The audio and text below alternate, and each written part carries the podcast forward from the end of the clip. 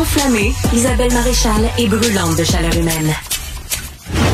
Isabelle Maréchal. Je suis en compagnie de Richard Béliveau, docteur en biochimie, chroniqueur au Journal de Montréal. Bonjour Richard. Bonjour. Vous voulez me parler de cette analyse euh, systématique qui euh, qui vient de révéler que l'excès de poids a plusieurs effets négatifs euh, sur la santé, on le savait, mais en particulier sur la fonction de certaines cellules dites euh, endothéliales euh, qui tapissent nos vaisseaux sanguins euh, un peu partout dans notre corps. Expliquez-moi un petit peu euh, cette analyse, Richard. Ben, je pense que c'est important de remettre l'obésité dans le contexte global. Là, cette année, l'O M S a annoncé que euh, on venait de dépasser le milliard de personnes obèses sur Terre. Alors, euh, c'est, c'est pas n'importe quoi. Là. C'est, Dont c'est le tiers, ce sont des adolescents, hein, c'est ça? Oui, le tiers hein? des adolescents. Ouais. Donc, si on parle de surpoids, on peut multiplier par trois ou quatre, là, en termes de, de, de chiffres. Donc, c'est, c'est, c'est, c'est énorme. Et l'obésité, c'est le dénominateur commun à un ensemble de maladies, dont évidemment le diabète de type deux, des maladies cardiovasculaires, plusieurs types de cancers, l'Alzheimer, des maladies du musculo-squelettique, le surpoids entraîne toutes sortes de problèmes. Et là, il y a une étude, un des dénominateurs communs à ces maladies-là, c'est des effets au niveau des vaisseaux sanguins. Alors, les, les gens ont l'idée que les vaisseaux sanguins, c'est C'est, c'est pas des, des tuyaux d'arrosage qu'on a dans le corps. Les vaisseaux sanguins sont constitués de cellules vivantes et ces cellules-là réagissent aux changements dans le métabolisme, dans la physiologie, dans la biochimie causés par l'excès de poids. Et là, il y a une grande, grande étude qui vient d'être publiée par des chercheurs allemands qui vient de montrer qu'ils ont analysé le, le, l'expression des gènes, des cellules qui tapissent nos vaisseaux, qui constituent nos vaisseaux. Et l'obésité a des effets absolument inouïs sur les changements biochimiques et les changements de comportement des vaisseaux sanguins lorsque on est en surcharge de poids. Et ça, ça pourrait expliquer euh, un ensemble de phénomènes qu'on avait de la difficulté à expliquer avec euh, les modèles classiques de, de liés à l'obésité. Une, une des observations est intéressante dans, dans cette étude-là, Isabelle, mm-hmm. c'est le fait que euh, euh, pour euh, les, les cellules du poumon, les cellules des vaisseaux sanguins du poumon ont été montrées comme dans cette étude-là comme étant euh, une, un type de cellule qui répondait beaucoup à la surcharge de poids en produisant beaucoup de molécules inflammatoires.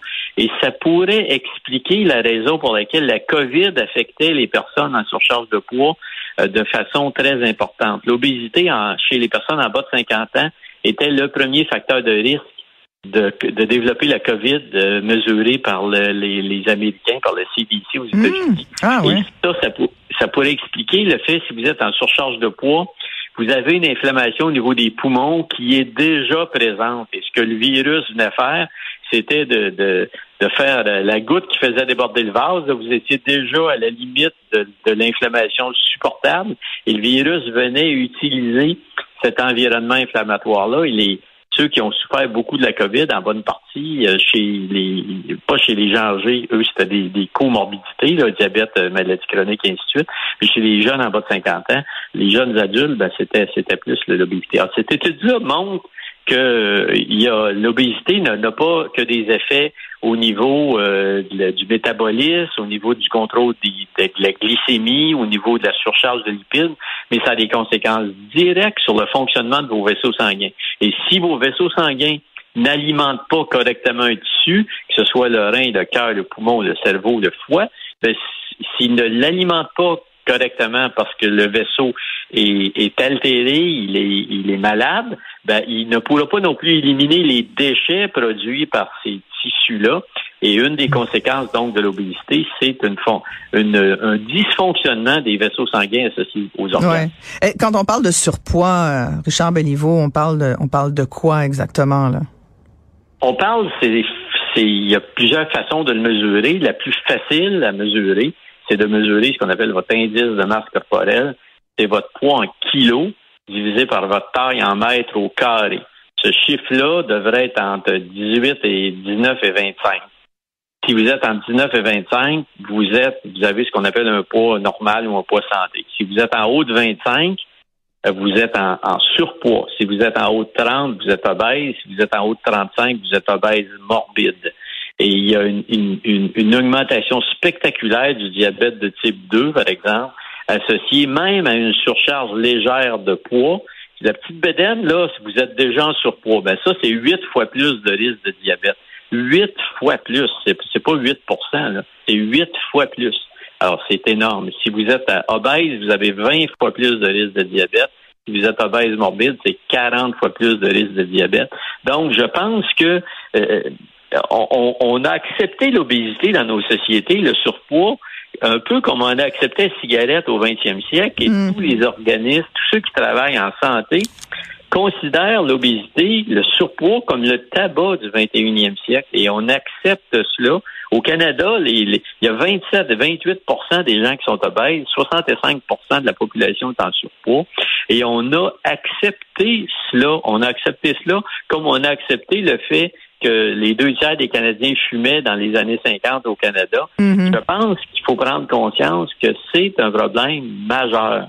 Mais comment, comment, ça, ouais. ça va avoir un impact sur le futur. Oui, c'est sûr, ça enlève des années de vie, vous dites, euh, aux personnes qui, euh, euh, qui en ont euh, du surpoids, mais en même temps, comment, euh, moi, ça m'intéresse aussi de savoir comment on fait pour ne pas Euh, tomber dans le discours euh, grossophobe. Il y a quand même beaucoup d'intimidation reliée, on le sait, à l'école, euh, encore au fait là, qu'il y a, il y a des, il y a des jeunes qui, euh, qui, qui peuvent être la risée des autres euh, pour toutes sortes de raisons, mais entre autres parce qu'on considère que ce sont des, des ados euh, en surpoids. Comment on, comment on fait de la prévention sans tomber dans le discours grossophobe? Ben, je, je pense que c'est, c'est, c'est une prise de conscience. Il faut, il faut prendre conscience au départ du fait que, que être en surpoids, ce n'est pas être en santé. Il y a, il y a un discours américain très très fort là, fat pas de fit là, c'est faux ça. On peut pas être gras et en santé. Ça c'est, c'est, c'est de la légende urbaine. Il n'y a pas de données scientifiques qui supportent ça. Je pense qu'il faut prendre conscience du fait que le, le surpoids c'est un problème de santé et il faut, euh, il faut que je pense. Au niveau politique, au niveau individuel, au niveau sociétal, il y a un message qui, qui, qui, se, qui, qui va dans ce sens-là, Isabelle. Il n'y a rien présentement. Euh, tout est dans l'acceptation, la, le non, la non-réponse par rapport à cela. C'est une catastrophe. Si vous pensez que le système de santé a de la difficulté présentement, attendez ouais. que ce tsunami d'obésité-là frappe le système de santé. Isabelle, mm. ça va être une catastrophe. On va être incapable de gérer l'ensemble, l'explosion des maladies chroniques associées à l'explosion d'obésité. Et comme vous l'avez dit tout à l'heure, euh, les jeunes, écoutez, aux États-Unis, là, mm. en, en, en quarante ans, le, l'obésité chez les dix-huit à vingt-cinq ans a, a été multipliée par cinq fois. Mm.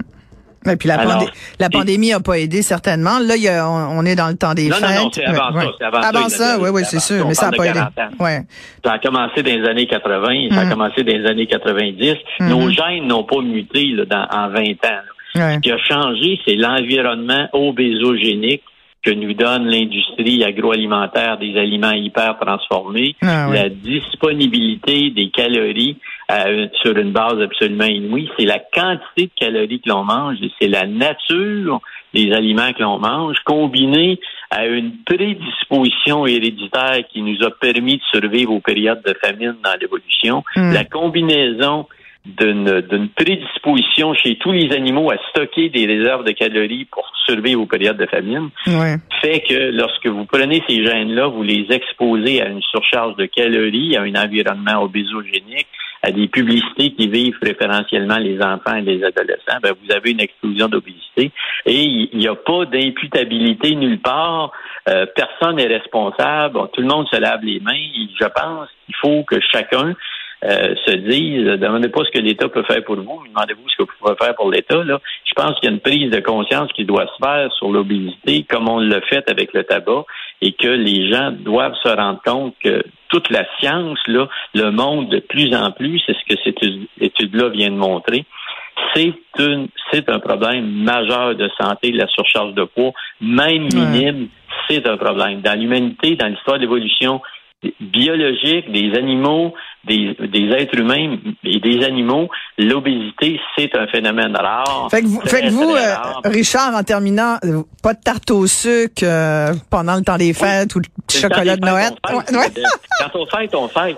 La, la, c'est pas ce qu'on fait une fois par semaine, ouais. C'est ce qu'on fait trois fois par jour. Fait qu'on peut se payer quand même des petites gâteries, mais on n'exagère pas. Ce qu'on veut, c'est le temps des fêtes. Ouais. C'est après qu'il faut, c'est après par an, c'est au quotidien qu'il faut faire attention. Ouais. Une boisson gazeuse, Isabelle, c'est quarante minutes de marche en termes de calories. Si vous prenez deux, deux, deux boissons gazeuses par jour, c'est une heure et demie. Mais ça, faut sortir. Tel, faut tellement sortir ça. Ça, ça devrait être interdit, là. Ben, c'est une des... Si vous voulez perdre du poids, là, une des choses, ouais. facile mm-hmm. à faire, c'est de bannir les boissons gazeuses, diète ou non diète. Là. Ça, c'est ouais. une des choses, une des priorités les plus simples à faire, ouais. et euh, appliquer ça pour pour vous prendre en main. Profitez-en, on a le temps. Mm-hmm. On vous êtes en train de réfléchir pour vos résolutions. Là. Moi, j'aimerais ça que, que les Québécois on devienne des modèles à, à l'échelle de l'Amérique du Nord pour ceux qui se sont pris en main par rapport à la pandémie d'obésité qui va nous qui va nous ramasser d'une façon hallucinante. Ah oui. Merci beaucoup, Richard Béliveau. Ça fait réfléchir, effectivement. Richard Béliveau est docteur en biochimie. Vous pouvez le lire, bien sûr, régulièrement dans le Journal de Montréal. Bonne journée. Merci.